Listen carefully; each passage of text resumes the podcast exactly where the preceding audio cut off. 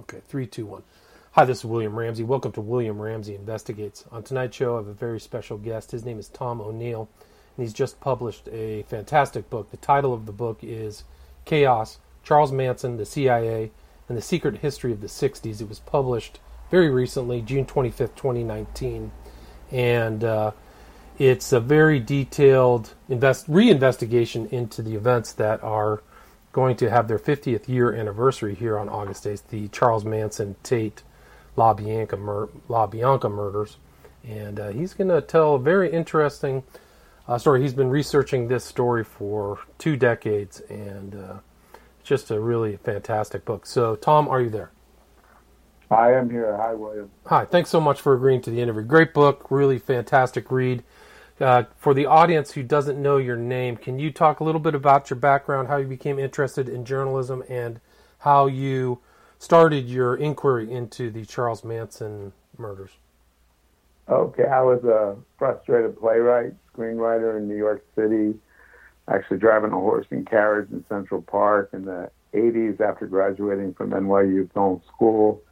And uh, there was a lot of downtime on the horse, so I'd read newspapers and magazines and never taken a journalism career my, or course in my life. But I just thought this sounds fun and easy. Why don't I write something up about the carriages and submit it? And I sent a first person kind of humorous piece about uh, the carriages to New York Magazine. And first thing I, I sent in, they published, and the next thing I knew, um, I started getting published uh, as a freelance person for a few years, enough to lead the carriages. Um, then I got ended up somehow segueing into entertainment reporting. And just so you know, there's another Tom O'Neill out there okay. who writes a lot about award shows and entertainment, and he's not me.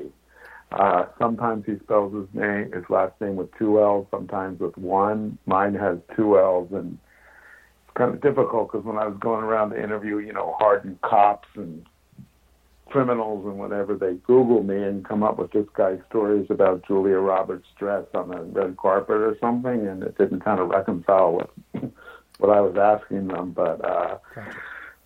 once I started doing that, I, I enjoyed it and got a staff job at a magazine called Us, which was then a monthly and later became a weekly tabloid.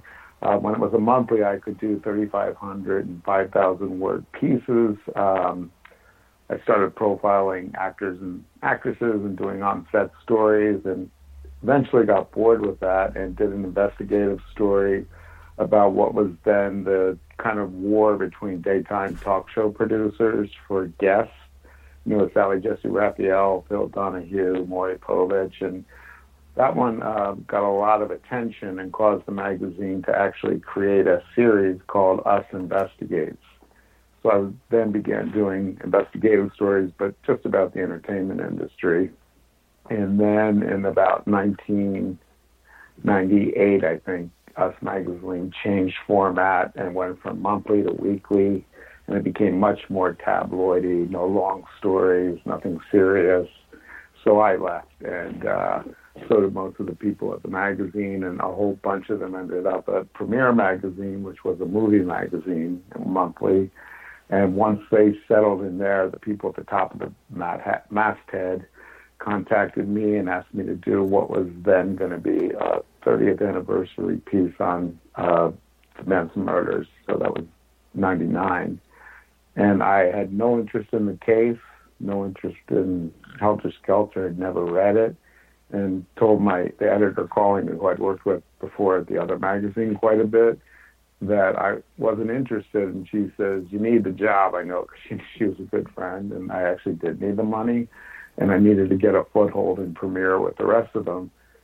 So I said, "Yeah." I go, "Well, you know, what's the angle? What what's hasn't been written about this guy and you know these horrible crimes?" And she basically said, "You'll find an angle. Just you know, start with how did it impact Hollywood? How did they change the culture of you know Los Angeles?"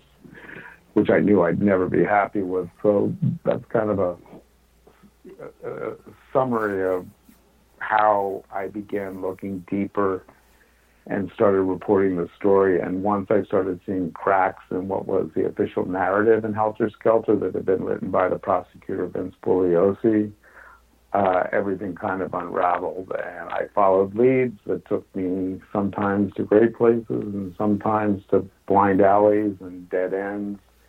And but, uh, well, one well, after uh, another, yeah. I was just going to say, you start off the book with an interview with Vincent Bugliosi, and you stated that that's the most uh, popular true crime book ever. So he was able to not only influence the juries, but also the public with his version of events.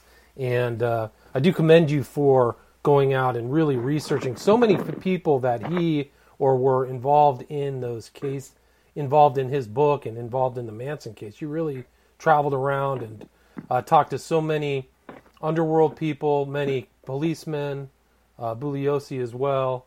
And you know, maybe we can just start off by you talking about where your investigated investigation started.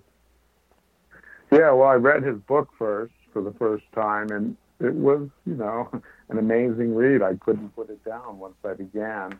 Um, and w- there were, I underlined some things in the book where he even admitted that he hadn't quite gotten the answers about, and uh, little holes and mysteries that were still kind of remaining. And when I called him, I had been told it would be difficult to get him to, to talk because at that point he had done, you know, obviously probably 25 years of interviews for TV, radio, print about this case. And he was really trying to get some distance from it because he wanted to be taken seriously as an author of, he was getting into more political nonfiction, and had written about uh, a case for indicting George Bush for murder, uh, article about the Supreme Court justices and Paula Jones.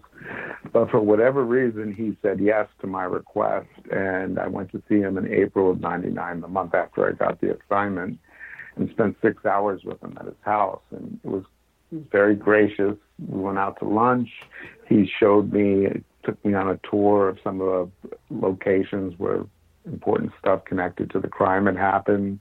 Went back to his house and kept talking. And towards the end of it all, I realized even though I had this fantastic access to, you know, one of the main people in the story, he wasn't telling me anything new. He was just like he was rehashing the book and everything he'd ever said before in interviews. So I did what we call the Hail Mary pass in journalism, where I said to him, you know, I thanked him for the interview and I said, here's the deal, this I need something new that's never been reported about this, and I'm wondering if there's anything you can tell me off the record, not for attribution, that I could use that would give me a fresh, you know, some fresh information to to investigate and follow through up with.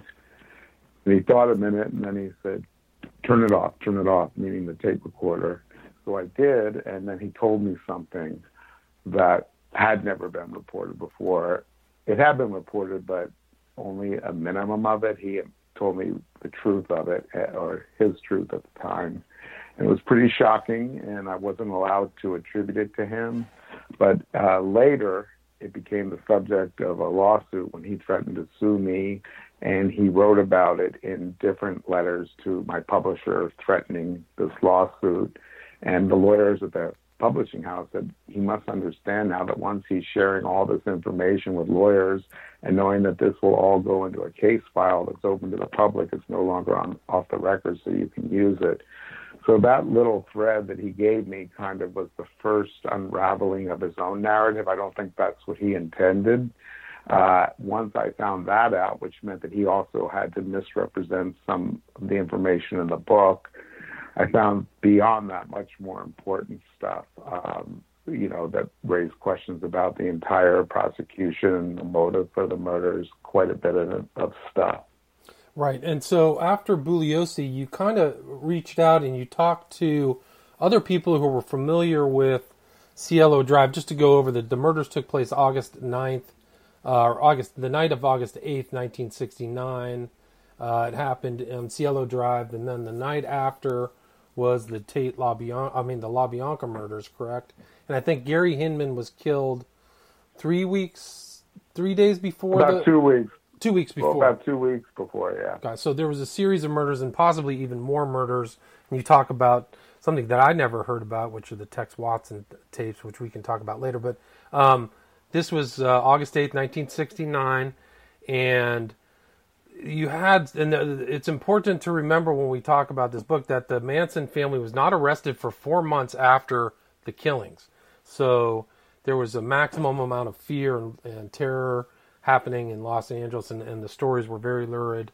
But uh, you uh, talked to like Terry Melcher, who uh, was close to. Well, he denied he was close, but who was Terry Melcher, and why is he important to the Manson story?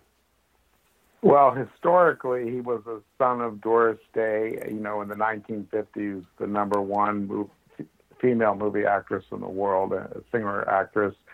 Uh, and he was a record producer in and of his own right. He was actually very talented, and he was kind of a boy wonder. Uh, so in his early 20s, he was producing uh, uh, the Byrds, uh, Paul Revere and the Raiders, uh, the Mamas and the Papas, and he was very close to the Beach Boys he lived at the house where eventually Sharon Tate and four other people were murdered on, on August 8th.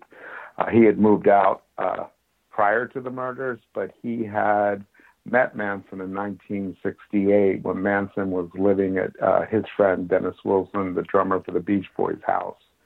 And uh, in Melcher's official version, he met him briefly at Wilson's house uh, when Wilson drove him home that day, Melcher, Manson was in the car, saw where he lived, and then Melcher saw him the following year in May of 1969 twice at the Spahn Ranch when he went out to audition the band, uh, excuse me, Mel- Manson and his followers. Manson wanted to be a recording star. And he did it more as, as a favor to Dennis Wilson and his friend Greg Jake- Jacobson, Melcher's closest friends. But he wasn't impressed. He was polite, uh, told Manson, gave him some advice, said he probably wasn't right for him, uh, suggested he uh, let another friend of his record him for a different, his own label, uh, Steve Desper. Excuse me, it might not have been Steve Desper, it's another name. Anyway, but that was that in May of 1969. Uh, and then when Manson decided in the official narrative to ignite a race war, he called Helter Skelter by blaming horrific murders on the Black Panthers, he sent Linda Kasabian, Patricia Krenwinkel, Leslie, no, excuse me, Susan Atkins, and Tex Watson to the former home of Terry Melcher with uh, instructions to horrifically kill whoever they encountered um, to instill fear in Terry Melcher. So Melcher provided the prosecution with a reason for why that house was selected. And it's still a kind of convoluted reason. Re, reason how, if you're going to scare Terry Melcher, how is he even supposed to know this? Right. Unless he's informed that these murders were intended to scare him. What I found after about a year of reporting was that the story about Melcher and Manson's relationship was a lie, that Melcher knew Manson much more much better, had a much more extensive relationship with him that included and went beyond the murder period that Melcher had visited Spahn Ranch and the Barker Ranch to see Manson um, twice in September, late August and September after the murders. So that kind of undermined the whole motive if we couldn't trust the main witness that gave the prosecution the reason for the house being selected. That was one of the first big findings. Right. So there were three meetings between Melcher and Manson between August and their arrest in December, which uh, invalidates right. this narrative. Right. So, they, um, excuse me, they were actually they were actually arrested in mid October in oh, Barker okay. Ranch, at Barker Ranch, but they weren't charged with the Tate LaBianca murders until December first. Right. Thank you. That's that's good. And yeah, mm-hmm. so that's an important point. They were arrested for auto theft or uh, right breaking down cars. So that was an, an, important part about Melcher, and you sat down with Melcher and had a very interesting conversation on a rooftop in Santa Monica. Can you relate that to the listeners? Yeah, well, you know, Melcher had only given, I think, two interviews in his entire life since the murders happened. I think both to Rolling, no, one to Rolling Stone and one to his mother's biographer and he basically stuck to the story he had testified to it. Not only the Tate LaBianca murder trial, but also Tex Watson's trial. He was tried separately. So he told what were essentially lies about the last times he had seen Manson, how how well he knew him, how many times he'd met him, and I had first been told this alternative version by Rudy Altobelli, who had owned the house where the murders happened and was away. He lived in the guest house.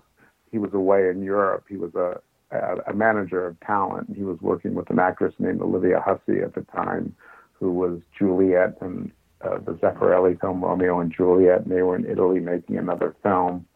And Rudy was also a principal witness for the prosecution. And once I gained his trust, and he was another one who had never been interviewed at all, uh, he started telling me the truth about Melcher and the Manson family, stuff that he had kept to himself for years. And once I had that, I was calling Terry Melcher trying to get an interview with him. And I hinted a little bit what I knew. And at one point, he called Rudy because they were still friends, and he told Rudy he wanted to know how I knew all this stuff. And according to Rudy, he said uh, Vince was supposed to take have taken care of all this. It was never supposed to have come out. Uh, subsequently, I actually found documents uh, in Vince Bugliosi's own hand of interviews with other prosecution witnesses who described seeing Melcher at the ranch after the murders, both the Spahn and the Barker ranches. Once I had the documents, I let Melcher know that he needed to at least see what I was going to have in what was then going to still be a magazine article. It hadn't become a book project. And he decided to let me come over and interview him on the roof of, well, it was a penthouse roof of his building in Santa Monica um, the day before the 4th of July, 2000. And when I arrived there, he was alone on the roof, and he'd obviously drunk a lot already. It was only about two or three in the afternoon, and we had a pretty freewheeling conversation for about an hour that was all recorded on audio tape, in which he denied everything that I put in front of him, and then threatened, you know, to sue me and throw my briefcase off his roof, and, and then in the same breath, offer me the uh, option of writing his official biography with him, his memoirs, and he said we he could tell me stories about his mother and the Rat Pack and Elvis that had never been told before, and I could do that if I didn't do this book about him and the Manson family. He was basically trying to bribe me not to do it. Uh, so there's a lot of that in the book. That was not an isolated incident. Right, and you were constantly getting threatened with lawsuits and even death threats as well. Like you should stay away from this. Uh, right, of, right, So right. it was. Uh, so Melcher was one. Altobelli was. You met him at Musso and Frank in uh, West Hollywood. I mean, you had some very like uh, Los Angeles moments there.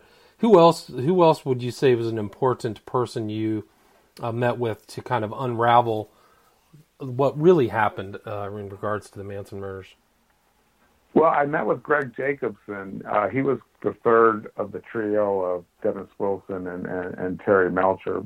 Jacobson really was the outsider who never joined the family, but was with them so much. I think he said at trial he estimated he'd been to the Spahn Ranch 200 times or something like that. And he was the one who kind of provided the helter skelter motive for the murders that Vince needed. He and another guy named Paul Watkins, who was a family member, is now dead, explained uh, what Manson's beliefs allegedly were about the prophecy that he was hearing in the Beatles lyrics about the end of the world and blah, blah, blah. Well, Greg wanted money to be interviewed, and if you're in mainstream serious journal- journalism, you can't pay an interview subject. Um, can take them out to a meal, and that's all I could do. And I wore him down eventually, and he did agree to go, you know, meet with me if I took him out to a meal. Uh, and he never told me anything that contradicted the narrative, but what he did tell me was some parts of the narrative had probably been made up. For instance, uh, a famous anecdote is that Manson had stolen Terry Melcher's telescope from the beach house in Malibu just before the murders mm-hmm. and let Greg know that so Greg could tell Terry that they knew where he lived and he wasn't safe in Malibu. And when I asked Greg, Greg testified about this on the stand, when I asked Greg about the telescope story, he said, Oh, I don't think that was ever true. And I said, Well, that would have meant that you perjured yourself. He goes, Well, you know, we kind of said what we were told to say. So I got a lot of instances of that from him and other people, but he was way too smart to absolutely contradict or tell me anymore. Um, but that was my goal in the very beginning to talk to people who had actually testified on the stand, who had never given an interview before, and see if their stories held up, you know, 30 years later, and see what I could find out that had never, you know, been questions that had never been put to them before. And through luck or whatever, I started getting people to talk to me. I, you know, it wasn't easy, and it took sometimes a few years or longer. Right, and uh, they those three guys, Wilson, Melcher, and Jacobson, they were known as the Golden Penetrators. They were involved with the family, and there was, uh, I think you said there was some decent evidence that Melcher was, uh, you know, having relations with one of the female family members that was really that would show that he wasn't really that uh, distant from the family. Clean, right? Exactly. Yeah, Ruth Ann, Ruth Ann Morehouse, who was the youngest female family member well, her and Diane Lake were both about 14 or 15. And Melcher, actually, Melcher and Jacobson both became obsessed with Ruth Ann. And Terry tried to move her into the house to work as his quote unquote maid. And Candice Bergen, his girlfriend at the time, wouldn't allow it. And all this stuff is in police files and information. And Jacobson even told me it. And uh, it all contradicts Terry's testimony on the stand and Terry's official story. And so again, Vince Bugliosi was aware of all this prior to the trial, and he allowed Terry to go up on the stand and tell a story that he knew was false in a capital murder case, which, um, if Vince had ever been shown to have suborned perjury, as it's called in a capital murder case, he would have been subjected to the same sentence that the people convicted got. So, in other words, the Manson family all got death sentences. If Vince had been convicted of suborning testimony in that trial, he also would have gotten a death sentence for that. Yeah, and you had talked to some of the uh, his fellow prosecutors and showed them evidence. I mean, you had stuff from these files, and we can talk about you going through police files as well. But uh, there was some very damning things about Bugliosi in those files that he, from his own handwriting too, right? from his own notes, from yeah. his own notes, and I finally took that to see to show to Stephen Kay, who was his co-prosecutor in the Tate LaBianca murder trial, and Stephen Kay was significantly well, actually, he wasn't that much younger than Vince at the time. He was only like 27, and Vince was about 34. But after the Tate LaBianca conviction, he co-prosecuted Tex Watson with Vince. And then he was lead prosecutor in some of the other trials against Bruce Davis, Steve Grogan, et cetera. And then after that, for 30 years, he did every single parole hearing of a Manson family member. He retired, I think it was in the early 2000s, and he said he was 60 and 0, meaning he had appeared 60 times against uh, Manson family members who were trying to get parole, and he had never lost. They'd all been uh, overturned their, their parole request. Right. When I met with him and I had told him in advance that I was going to show him evidence that Melcher had a relationship that post-dated the murders with the family. And he said to me, I talked to him quite a bit at that point. You're never going to be able to show me anything to get me to believe that, Tom. There's absolutely nothing. I know this case better than anyone, probably even Vince at this point. Uh, but sure enough, after about two hours, kind of slumped in his chair at our meeting and he had looked at all the documents and he said, I don't know what to think anymore. I thought I knew everything about this case, and now I don't know what to believe. He said, Vince, this is his handwriting. He changed all this. I don't know why he would cover this up. Uh, I really don't know what to think anymore. So uh, I heard that from quite a few people who were in law enforcement and in the DA's office when I confronted them with this stuff. And uh, you went through some of not only uh, Bugliosi's material, but also that was in the police files, right? So you went in and really kind of looked through some of these files that were that nobody else had really looked through before, correct? Well, that was yeah. I mean, that was really what made the book become. A, I mean, made it no longer a magazine story. I knew that even though I was hearing all this in, in interviews with people, that their their memories were at that point 30 or more years old. So I needed to find some substantiation in contemporaneous paperwork, you know, police reports, DA's reports. So I really started making uh, an effort to get into the DA's files, and that was the first file, important file I got into after I wore down the head press secretary for the DA, a woman named Sandy Gibbons, who started letting me in, and that's where I found the first important notes. Um, simultaneously, I was working on some retired sheriffs to get their get their help to get into the sheriff's archives, and I didn't know it at the time. But when I finally got in, they had sent me to the building uh, on the sheriff's actually training school property in East LA to the barracks where they have the Manson files. And I was met by a, another retired, I shouldn't name him, but another retired sh- uh, sheriff's deputy who was working as the security guard at the at the barracks. And he was expecting me. He let me in, took me to the filing cabinets, gave me a folding chair, brought over a lamp, went back to his office, and he said, "If you want to copy anything, just bring it to me first and let me look at it." And then if it's okay, you can go to Kinko's and come back. And I did that for the entire summer, thinking that this was actually approved all the way to the top. It wasn't until later I found out that the only ones that knew were these two or three retired sheriffs. Um, and when the Lee Baca, the head sheriff, found out five or six years later, the shit really hit the fan, and um, that's in the book. Right. And then the third file file belonged to Mike McGann, who was a sergeant at the LAPD, who was the lead detective in, in the Tate aspect of the, of the murder investigation. He, he handled all that. He went to the scene that day. He had the entire file of the Tate and LaBianca LAPD investigation. And it took me six years to wear him down to the point where he finally agreed to let me come to his house and copy everything. Wow. So yeah, so you had some original documentation and talked yeah, talk to yeah. yeah, and so you also talked to the original, um, the original uh, investigators, right? Guenther and Whiteley. Guenther was known for yeah. the Cotton Club murders. Can you talk about them? Yeah, yeah, yeah. Was, you know, I think it was James Ellroy or, and or Paul Fitzgerald, who was one of the Manson family defense attorneys, who called him the smartest cop. Uh, in the history of sheriff's homicide, he was just a really old school cigar you know, chewing, hard drinking, large man who knew how to play suspects. He would cry to them to get a confession. He would he could play good cop, bad cop. He, was kind of iconic, and he he and his partner Paul Whiteley handled the Hinman murder investigation, and they were the, famously the two cops who went to the LaBianca excuse me, the Tate autopsies on August 9th or 10th and told the coroner, well, we are trying to get to the coroner. They didn't get past the two LAPD guys, and they told the two LAPD guys that they had an identical murder, same weapons, uh, same blood writing on the walls. I'm sorry, you, I just lost you there for a sec. Can you repeat that, please? I heard the blood writing on the walls.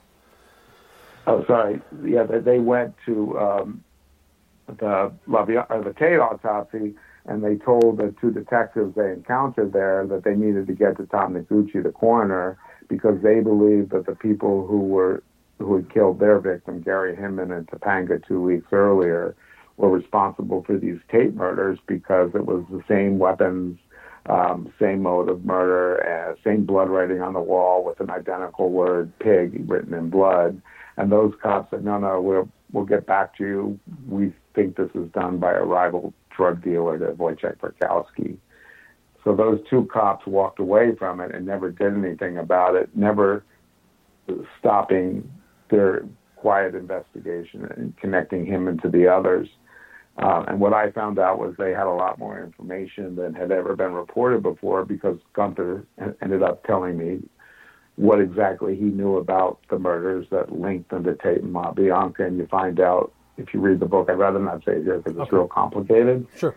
Um, why I suspect that the sheriffs and the LAPD could have taken the Manson family in much, much sooner than they did, but they allowed them to remain free for a couple of months when they shouldn't have.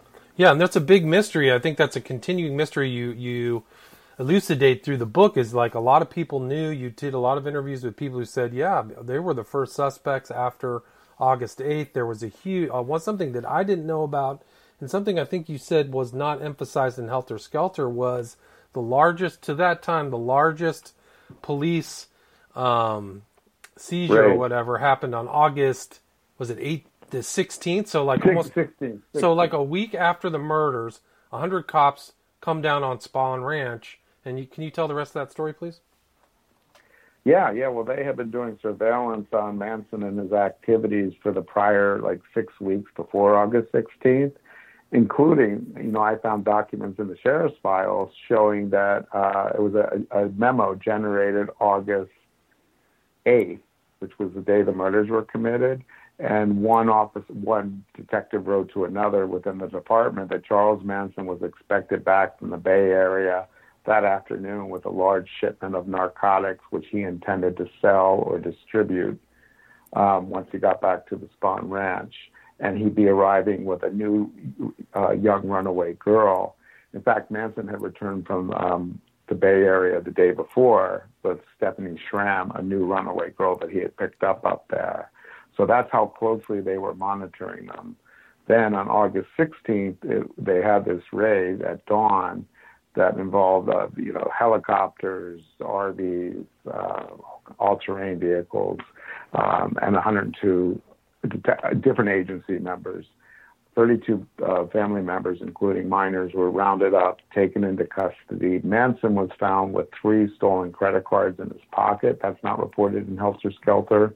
Uh, they were held for three days and then released without any charges being filed. And Bugliosi devoted, I think, a paragraph and a half to that raid in Helter Skelter. And he said the reason no charges were filed was because the warrant was misstated. Well, I found a copy of the warrant, and it was dated August 13th. The raid was August 16th. But in Los Angeles, actually, I think in all law enforcement, you have like a 10 day window around the date that the warrant's issued before or after to you know, carry out the action. Mm-hmm. I also found Bill Gleason, the, the retired sergeant who had written the warrant, and he confirmed that. He said that warrant was not invalid. He said that's pissed me off for however many years, and that Bugliosi would put that in the book. That's not why the charges were dropped. And then I said, well, why on earth were they dropped? And he said, you got to find that out. I can't tell you. And I said, you can or you won't. He said, I honestly don't know. So that's a whole other uh, section of the book where I try to find out why if they had all this evidence of uh, you know stolen vehicles, firearms, underage girls, narcotics, even credit cards on Manson, who's named as the leader of this drug gang in the warrant, and he's also identified as a federal parolee. Why no charges were filed, and why he wasn't at the very least uh, uh, revoked, getting sent back to prison, his parole revoked. These are the big questions, you know, my book raises. Right. It's a it's a huge mystery. And who was Preston Guillory? He was uh, somebody who also worked for the police and kind of went public. He ended up getting his career tarnished. Correct? Yeah. Well, he was a sheriff's deputy. He participated in the raid. And uh, after the Manson family was identified as the suspects on December 1st, 69, few days after, uh, he gave a radio interview in which he said that the sheriffs have been actually a lot of what I just said. Mm-hmm. That they've been monitoring the uh, Manson family for quite some time. They knew their comings and goings, and then as soon as it was going to be announced that um, the Manson family were suspects of Tate LaBianca, he said all the files were removed on their surveillance, all their information they had was taken out of the office and they were ordered not to talk about it. And he suspected that the sheriffs knew prior to the murders that uh, Manson was going to go out and commit some type of assault against Black Panthers or some type of uh, assault that would provoke the Black Panthers. Um, and he told us on the radio, lost his job because of it. And I interviewed him later. He actually passed away a few years ago. Yeah. But he corroborated everything he had told the early interviewer in 69 to me when I talked to him. Yeah, so he was willing to go public. I think in 71 he did an interview with Mae Brussell. So he was right, one of the right. early kind of people out there questioning the kind of publicly known narrative. And uh, yeah, yeah. So yeah, so that was just another one. And so um, what? And you read through the Hinman case files as well, too. Is that correct? I did. I did. Yeah. And that so that was another set of files that indicated they were tracking Manson. So it's a different. I mean, you just kept coming over and over these files where they were checking it out. And you mentioned Lee Baca earlier. He was uh, the police chief, police chief in L.A. So you had kind of you you're kind of coming across all these well-known LA figures as you're doing your. Well, Baca was in the sheriff's department at the time of this, but he wasn't the uh, head sheriff until uh, the 1990s at some point. But when I confronted him about 2007 or eight, you know, he was at the height of his power, and he did not want to hear the questions I was asking him about his department and what they knew. He basically he didn't throw me out of his office, but he fast walked me out of there and told me I was a nut if I thought I was ever going to get any of this crazy stuff published. Well, he's in prison now, and I'm not. He ended up getting losing his job and being sentenced to prison for all kinds of violations while he was in office. Yeah, so uh, interesting. I was actually I went to uh, the induction of a police officer, and he was the head of it. So I kind of knew yeah. knew of him. I you know I've seen him or seen him around. But uh, what uh, maybe we can talk about some of the very strange intel stuff that surrounds this case that not a lot of people know about. That wasn't mentioned much in Helter Skelter. And you title a chapter "Who was Reeve Whitson?" Who was Reeve Whitson, right. and why is he important? I wish I could tell you. I still am not really sure who Reeve Whitson was, but you'll see in the book that what I was able to learn from his family, but not from well the Central Intelligence Agency, was that he, he they all believed, meaning his former wife and his daughter and everybody that was close to him, that he worked for some arm of the CIA, uh, but like a rogue, even much more secretive branch. And he had, before his death in the early 90s, he told his attorney and two of his closest friends that he had been involved, been involved in an undercover operation to infiltrate the Manson family and had posed as a hippie and spent time at the Spahn Ranch gathering information. And he wouldn't tell them exactly who he was doing it for or what the objective was, but he did tell them that uh, his dying regret was he could have prevented the murders, and he didn't. And he said, I was at the crime scene at the Tate House after the murders had been committed, but before the police arrived, which was pretty interesting to me because there is a good case that's been made by Manson himself, who admitted it in a, biography of him that he cooperated in, that he had gone back to the crime scene after the murders had been committed to rearrange the scene uh, and during that period, there were uh, shout, gunshots and shouting and arguments and screaming heard that conflicts with the official timeline of the murders. And Manson, in his book, didn't say who he went with. He just said he went with someone. He wouldn't disclose who it was. Uh, if Reed was telling the truth, it could have been him. Uh, and later, uh, Manson retracted and said he had nothing to do with the book and hadn't said that.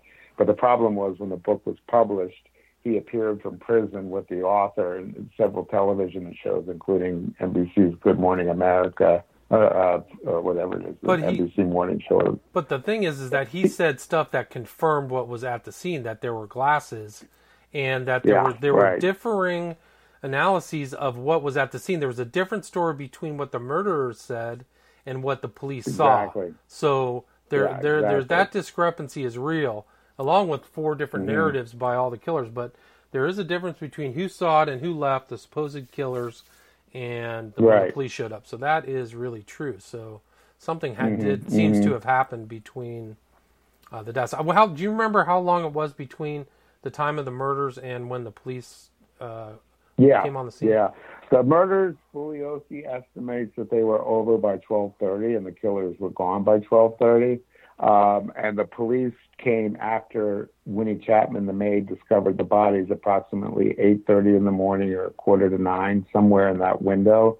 So there were at least four, five, six hours. Right, so significant amount of time.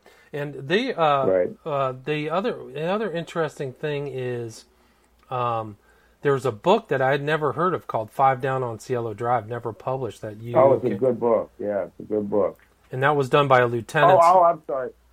I'm sorry, you're talking. I thought you were talking about another one. Yeah, Five Down on Cielo Drive is the book written by Colonel Page, Sharon's father, and Robert Heller, Helder, the head of the the head, Mike Mike McGann's boss of the lieutenant of the LAPD investigation, and a guy named Frenchy Lajeunesse, Roger Lajeunesse, who was an FBI agent who was peripherally involved in the investigation.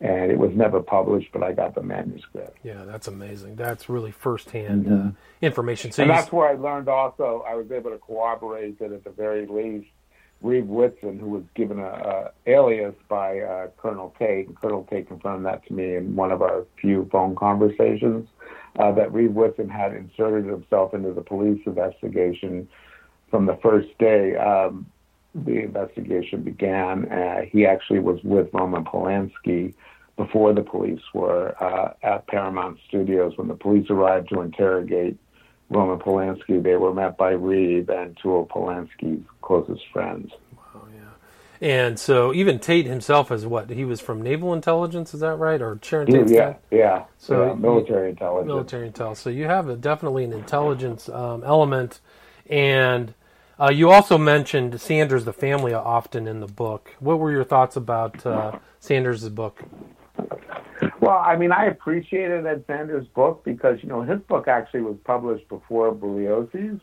And he did, you know, he went to the Spahn Ranch. He, in 19, not before the murders, but right after the family was identified, he got interviews with family members. He did a lot of hard gumshoe detective work. He insinuated himself with Guenther and Whiteley. He got access to their records. The problem with the family is, um, you know, one of the biggest complaints about my book is I don't draw specific conclusions. I just put out the evidence that I found, and I try as hard as I can not to speculate. I let the readers reach their own conclusions. I'm only showing what differs from the official account and what's new. Sanders did similar, except then he made these leaps and reported what he thought were conclusions, but without any substantiation. So his book is kind of a good starting point for something like mine, but you have to be so careful because he doesn't really differentiate between what's speculation in his book and what is fact based. And unfortunately, he goes out in a couple wild areas, as do I, but I'm always, you know, pointing out that this isn't proven, but this isn't a report or something like that, where he'll just throw stuff against the wall. If it sticks, it stays. Gotcha. And you have, I mean, you came across the CIA and Intel is a theme that comes through this book. I mean, it's a proper, uh, you know, subtitle to your book because you come across these guys who are probably CIA assets putting out fake stories. You talk about uh, Haight Ashbury. I mean, the chapter 11 on mind control, I read that like just in like a state of semi shock. Unbelievable information. But we are at 42 minutes. Uh, is there anything that you would like to emphasize or anything that I missed? Oh no, I'm very happy with how much you covered. I mean, we, obviously we could go on for two hours, at least. But you give a good nut. You give a great nutshell uh, synopsis of everything. I appreciate that. What you're talking about, Chapter 11 and MK Ultra, Jolly West, Jack Ruby, that was almost uh, another book, and that was another reason the book was so difficult to write to try to merge those two stories. But hopefully, chapter 11, I actually wanted at least three chapters instead of one there. But I think we got it in enough just to show the readers how compelling the case to be made that there was some CIA involvement and manipulation of Manson um, uh, in 1969. Uh, but yeah, I think you covered the most important points here awesome. in the podcast. Yeah, the fact that you uncovered the fact that Jolyon West is in contact with Gottlieb was just a shocker, and yeah, that's a, just another credit to you and your research going Thank through you. and yeah, it's going through and actually sifting through the boxes, you know, and bringing this stuff to light. That was so. not pleasant. There's nothing worse than being in an archive in the summer for three straight months looking for a needle in the haystack, but it paid off in the end. Yeah, awesome. So, people, you got to read this book. It's an incredible amount of research, and over time, really, get, I think you you capture, you were able to look back at this uh, and really give it uh, context, and not let this one narrative kind of uh, dominate the the whole story because there's a lot more to this story. The title of the book. Oh, again, William, can I yeah, can I just say please, one thing first? Please do. I also have two. Oh, I'm sorry. Please do. Yeah, I have two websites and they have a lot of the documents that you and I have discussed, plus some that you know obviously we can't reprint in the book because there's not enough pages. So Instagram, is called Chaos the Book, and Facebook is just the title of the book. Uh, or just Google my name and Manson, and you'll be able to see the scanned documents, letters between Gottlieb and West, and the last the sheriff's intelli- uh, intelligence files on Manson stuff that's not available anyplace else. And on Instagram, is it Chaos the Book, all one word? Yeah. Okay, yeah. so it's Chaos the Book, Facebook Chaos. What about your other social media? How can people get in, in, in touch with you? I have Twitter too. I think that's called Cast the Book. But if you find just one of those three, Twitter, Instagram, or Facebook, they're all kind of the same thing. Okay. But I've been told there are different audiences for different sites. So I'm just making everything available on each of those. Awesome. And again, your last name is spelled O N E I double L, correct? It sure is. Not yeah. oh, be... I do have a website. I okay. guess I've got a personal website, tomoneill.org. Tomoneill.org. Gotcha. And the title of the book again is Chaos Charles Manson, the CIA, and the Secret History of the 60s, just published June 25th, 2019. Excellent job. I commend you for writing the book. Great work. Thank you very much, William. I appreciate you having All me right. on. Thank you. Have a great day. All right. Bye bye. You too. Bye bye.